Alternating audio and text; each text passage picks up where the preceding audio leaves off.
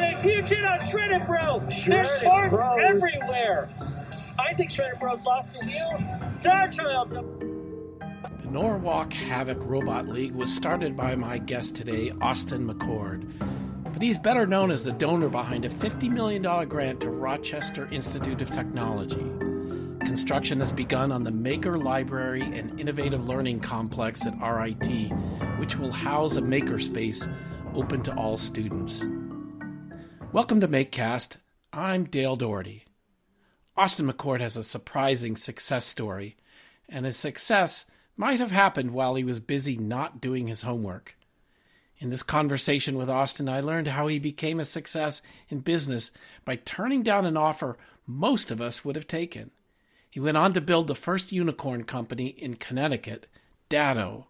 His current company, Casana Care, is building smart toilet seats, which is a much better idea than it sounds at first. Three years ago, he also started the Robot League in Connecticut, Norwalk Havoc Robot League, that holds about seven events a year for robots in 3, 12, and 30 pound classes.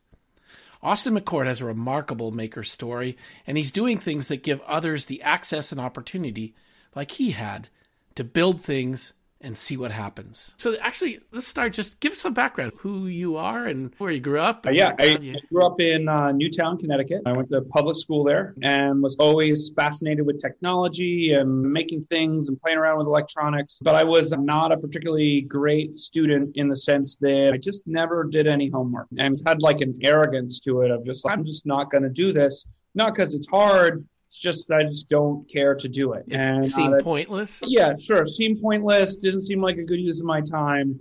And and at the time and in high school, like I, I could still get really good grades on all the tests and just not turn in any homework. And then, then basically turns you into an automatic B student, which uh, when I went to go apply to colleges, like I had always hoped to go to like the MITs of the world. And that was not in the cards with my grades. I did get into RIT and uh, I originally started there as an electrical. And it was interesting because I had self taught myself a whole lot of things just tinkering around and building all kinds of crazy stuff. And because of that, I was able to take a digital systems class my freshman year, which normally you take later in the progression and went home and sort of learned all this stuff it was really cool and went home one weekend and built a calculator out of just like the boolean logic and all the nand gates and things like that and was like oh my gosh this is so cool and i went and i showed it to the professor and was just like neat to be able to apply like what i was learning and he was like that'll make a great senior project someday and i was like the most demotivating thing anybody had ever told me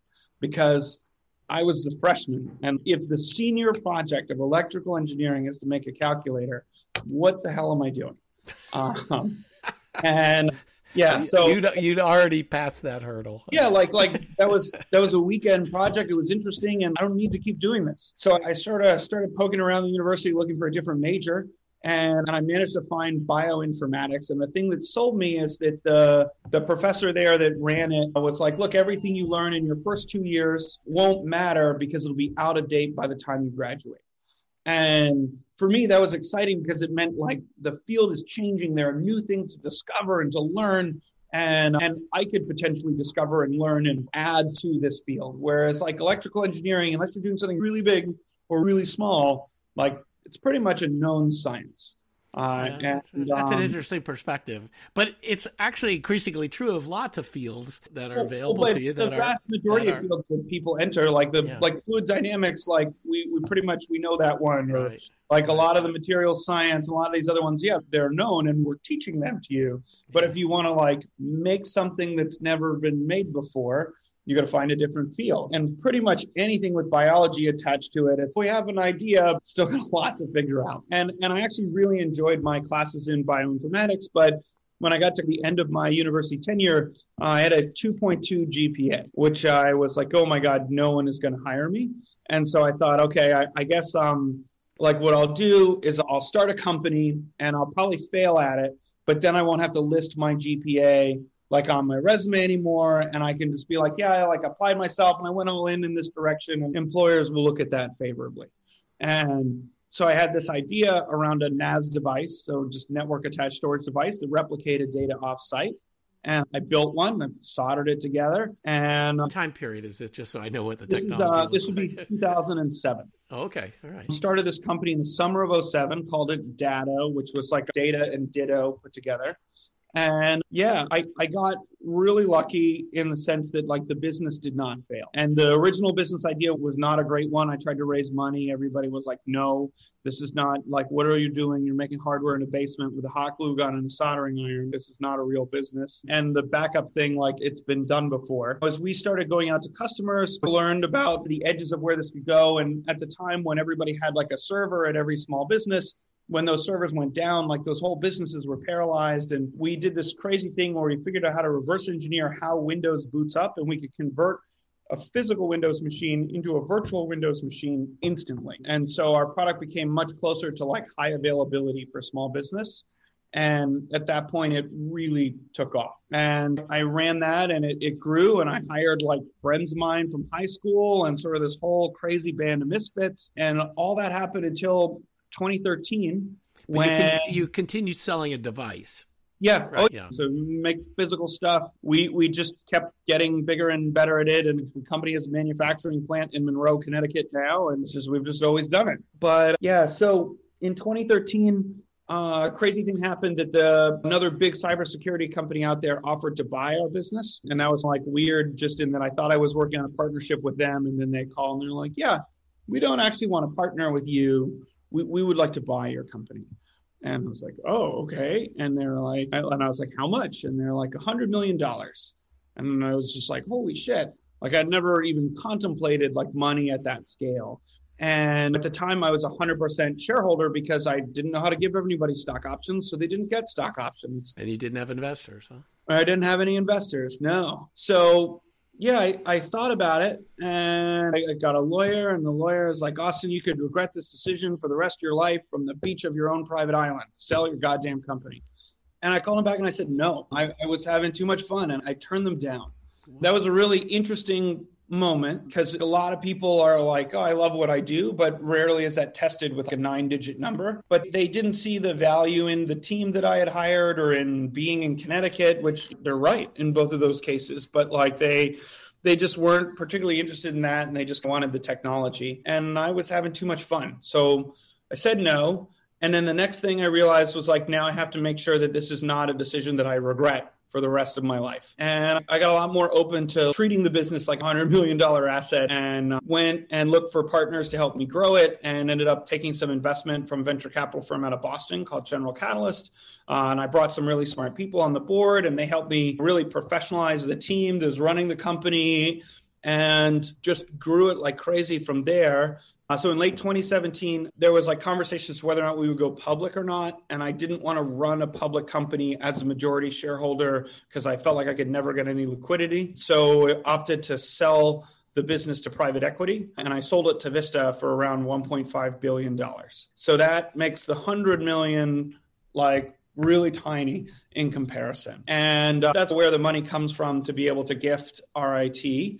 And they had asked for a long time, like early on, hey, if your business ever really works out, you should give some money back to RIT and it would be a nice thing to do. And and they were like, how about like 10%? And I was like, how about 10%? But let's just in case in the off chance it's really successful, let's cap it at 50 million. And so we, that, that cap definitely came into play.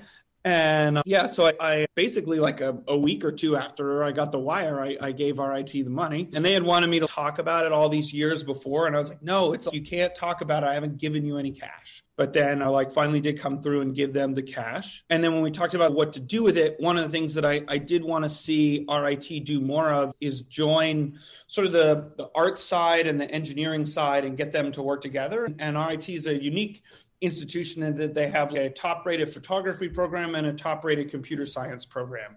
And what can you do to sort of help meld those two pieces? And during my time at RIT, when I was busy not doing homework, I, I was actually part of a publishing club and I wrote for the paper and I did all these other things that were like not engineering related. And I, I really loved that. And I also feel young people now don't get enough access to stuff to learn that like they can make the things around them in the world and people feel like everything that they see around them comes from a factory in China and it's just it's not true at all. And and they also think that robots make everything and like robots make a few things but the vast majority of stuff is made by people. And it's every screw that you ever see in a product there's like a 99% chance that screw was installed by a person. And if, if you ask anybody, they're just shocked that was the case that like a human put that screw in there and that you know these things are more accessible and like people make things. And yeah robots are getting better at making things but there's so many people involved in the process of making a thing. And it's also not impossible for you to make it too, whatever it is. So to bring that together, and that's yeah. where kind of the makerspace stuff comes in. When did you start talking about how RIT would spend that money? After I gave it to them. Which was um, I, like a year ago or? Gave them the money. No, it would have been in uh, late 2017. Okay. Yeah, but because the building now is halfway out of the ground, but it takes okay. like years to design it and yeah. do this stuff. Yeah. And it's a whole cycle. So yeah, that's when I had that conversation. It went in a bunch of different directions. So a bunch of the money went towards building a huge new cybersecurity wing, and there's a bunch of endowed professorships associated with that stuff. And I wanted to give the university a lot of flexibility and rein in how they decide to spend it because I, I feel like donors number one way to mess stuff up is to get super involved. And so let the people on the ground do their job. And I think the only mandate that I gave them was that I just didn't need anything named after me. And so we we found other people to name stuff after and i named a you know a few professorships after the women from hidden figures because those are much better role models than i am and then some of the other stuff is named after like the the teachers that i actually really enjoyed growing up and that's that was so meaningful to them and i don't know we don't need a whole bunch of austin mcchord professorships uh, from a kid who did homework that's really so. nicely against yeah. the grain um, yeah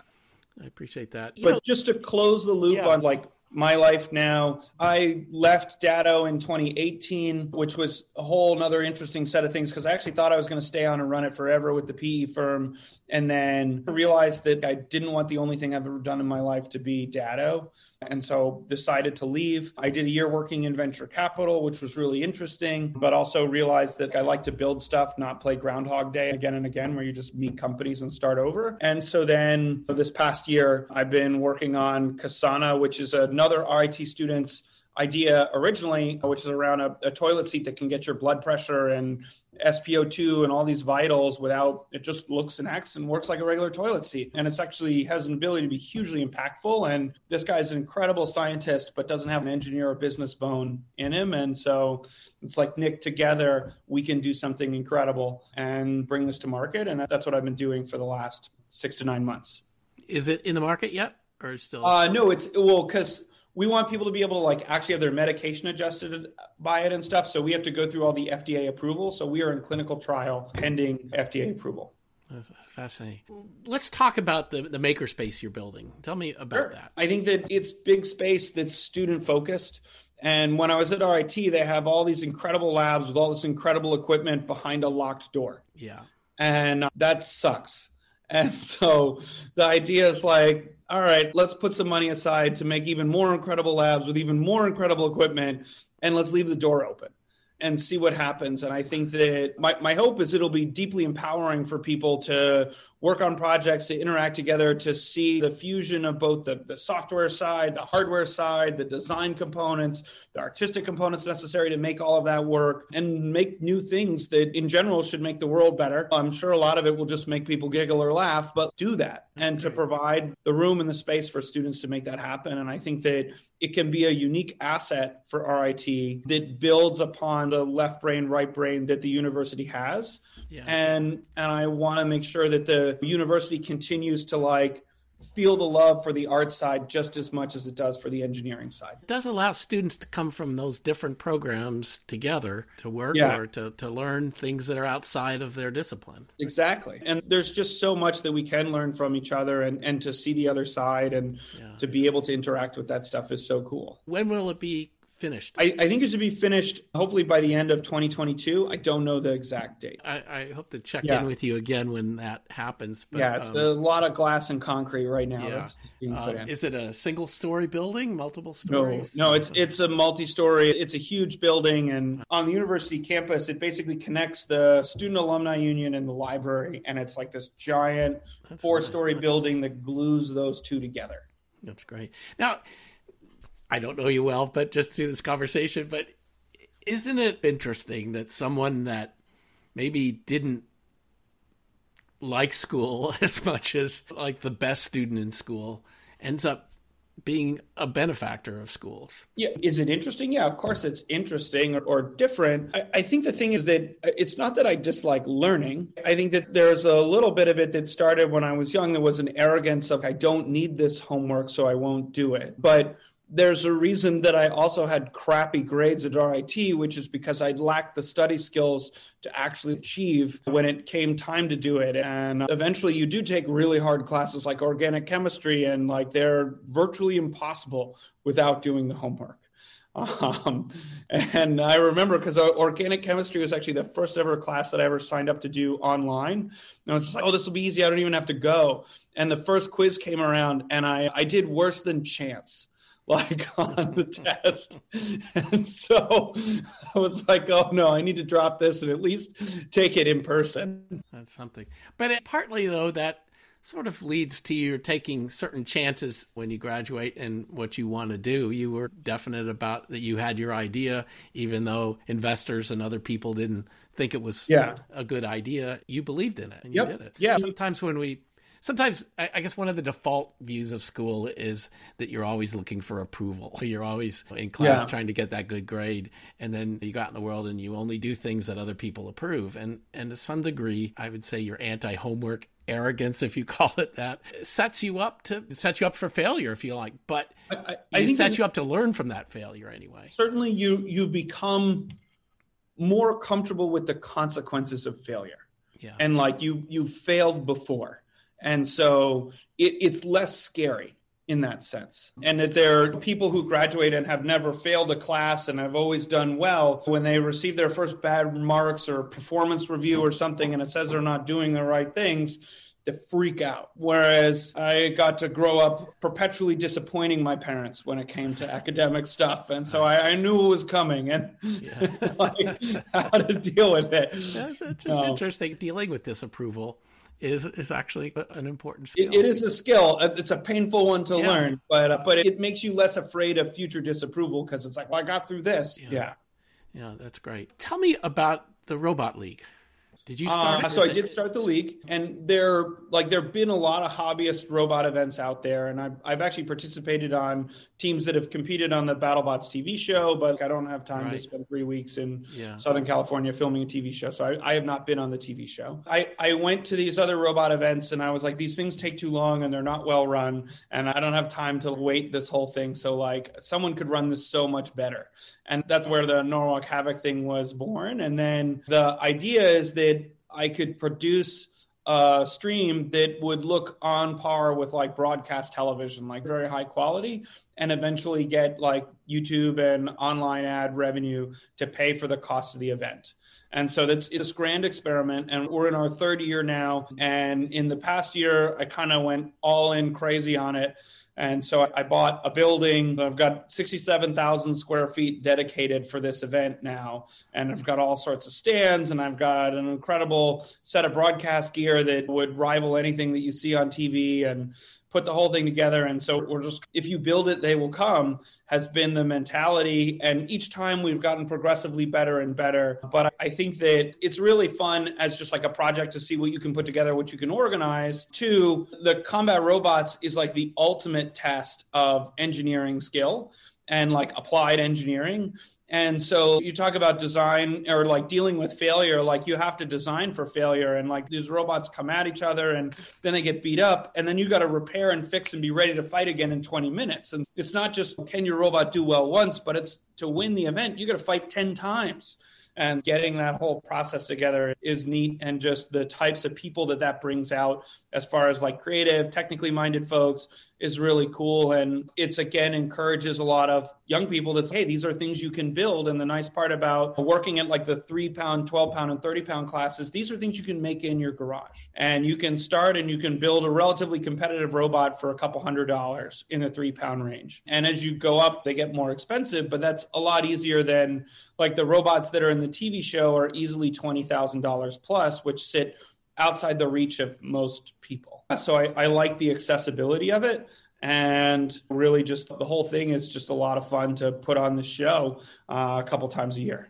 Yeah, so the next one's in May. We put seven times a year. Yeah, the next one's in May. The last one was last weekend. This past Saturday, we had 160 robot fights that all happened in a 10 hour period, which is pretty amazing. Agree with you. I've always thought that actually the rights to like robot games and at Maker Faire we said RoboGames and some others yeah. uh, that were happening. But that if someone could figure out how to do that, that there'd be an audience online for for just watching them. So have you are you fi- starting to find that the audience has been growing exponentially between the different events. So like that makes us feel really good. And I think that as we get better at some of the storytelling around the competitors, that'll like in deepen that connection and and make it even more compelling. But certainly from like a technical level, like we have the gear and the equipment and the process and the wherewithal and know withal to do it. And so now it's yeah, it's like to, smoothing out yeah, the like, like the storytelling part of it. But I, I think there's definitely a huge audience, and it's one of those things too that I could see it as almost I don't want to say a competitor to FIRST, but a supplement to like the FIRST type stuff that it, it's actually easier than competing in FIRST. And what I really like about it is that our rules are really loose. There's, there's a couple of strict walls around how much you weigh, but then how you do it is all up to you. And I think what encouraging and, creativity as far as what you're using for motors and what you're, how you're going to move around or how you're going to do this and what parts and where you're going to come from. Is really cool. Whereas FIRST is like, here, use these controls. One of the things I always noticed a little bit from robot leagues was there was three or four strategies, and they were repeated in mm-hmm. lots of them. There's the offensive models and the defensive models, yeah. and then various types in that is it something where you continue to see like new ideas or new models coming Absolutely. out? Are they how a lot? Sometimes things happen. So you look at oh, like the, who the yeah, successful ones are, and everybody replicates that, and then it, that kind of runs its course, and then something else comes along and, and takes over. There's four or five different sort of staple type of bots that are, tend to be very similar. But then, like we had in November, a robot showed up that had never competed before that used basically gyroscopic precession to move around the arena and just won the whole thing. Like first time showed up, won everything. And so that kind of stuff is really cool to see that that there's an opportunity to change change the bar as far as what's acceptable, what can be done, and what wins. And uh, yeah, we continue to see that innovation, and I keep pushing for it wherever we can. And we sort of try to set up the rules to encourage it as much as possible. That's great. And like this past event, there there had been a known thing that the rule was like if you are going to go after a 12 pound robot like four three pound robots would never ever do well. Or like three three pound robots trying to attack a 12 pound just the kinetic energy advantage the 12 would have you'd just lose every time. And so no one ever tried. And somebody this event actually tried and showed up with a bunch of small robots to go after a 12 pound they won the 12 pound league and so just destroyed every 12 pounder they came after. That now has changed the thinking about what a 12 pound, what could happen, and the idea that even though you're at such a weight disadvantage, the thousand angry ducks is way better than one horse type thing. Yeah, yeah, that's great. That gets also into storytelling of understanding the differences between the different models fighting and the teams and, and all that. So yeah. I think that's really fascinating. We'd love to. It, it's had its ups and downs for combat robots. And to some degree, the show helps. Uh, in, in other ways, it doesn't. I think it sometimes just becomes a spectator thing. But I, it's almost just as there's different styles in auto racing, that there's room for different styles of combat leagues. Yeah. You know, and, and so that's interesting. I think the big thing is like when, when you watch the show, everybody always is like, man, I'd build a robot that would do this and I would win. And the barrier to make a 250 pound robot is really high. But the idea that you watch the show, okay, cool, build a three pound one and win. And the idea that you can show up out of nowhere with a new idea and win, there's a lot of proof that that exists. That's so cool. And so every time people ask or they come up, like, oh, I got a crazy idea, build it. Like, and if you need help, I'll help you. Like, but you should build it and see what happens. MakeCast is brought to you by the members of Make Community, who support makers in their community and around the world. To learn more about membership, visit make.co.